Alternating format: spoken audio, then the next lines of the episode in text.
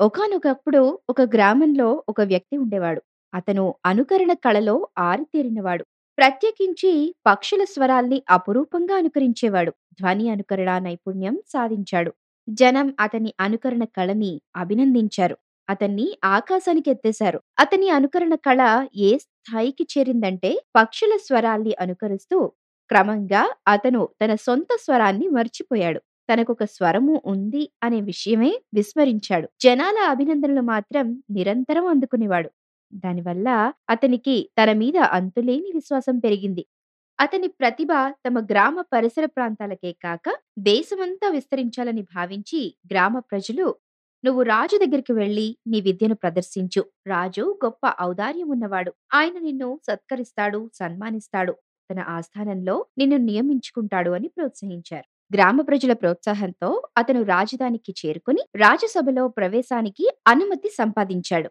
సభలో ప్రవేశించాడు. సభ జనాలతో నిండి ఉంది. రాజు సింహాసనాన్ని అధిరోహించి ఉన్నాడు. అతను తన ప్రావీణ్యాన్ని ప్రదర్శించి పక్షులు వివిధ స్వరాల్ని ప్రతిభావంతంగా వినిపించాడు. సభాసదులంతా హర్షధ్వానాల్ని ప్రకటించారు. రాజు మాత్రం ఏమన్నారో తెలుసా?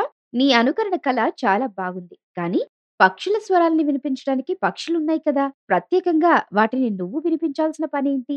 కానీ ప్రకృతి సిద్ధంగా నీకో స్వరం ఉంది కదా! ఆ స్వరాన్ని నువ్వు ఆలపించు. ఆ స్వరాన్ని నీ తత్వాన్ని మాకు అందించి మమ్మల్ని తన్మయుణ్ణి చెయ్యి అని చెప్పి అడిగారు. ఆ వ్యక్తి ఎంత ప్రయత్నించినా కూడా స్వరం పెగల్లేదు. అనుకరణకు అలవాటైపోయిన అతని స్వరం స్వీయ తత్వాన్ని కోల్పోయింది.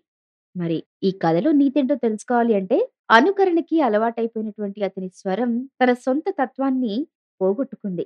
ఇంకొకరిలా మారాలనుకుంటే వాళ్ళు తమ అసలైన తత్వాన్ని పోగొట్టుకుంటారు. విత్తనంలో వృక్షం నిక్షిప్తమై ఉన్నట్లే ప్రతి వ్యక్తిలో అతని తత్వం నిగూఢంగా ఉంటుంది. దానికి సహజమైన ఎదుగుదల అవసరం. అలా కాకుండా ఇంకేదోగా మారాలి అనుకుంటే అది ఆత్మహత్యా సదృశ్యం మనది కాని తత్వాన్ని అనుకరిస్తే మన వ్యక్తిత్వం దెబ్బతింటుంది.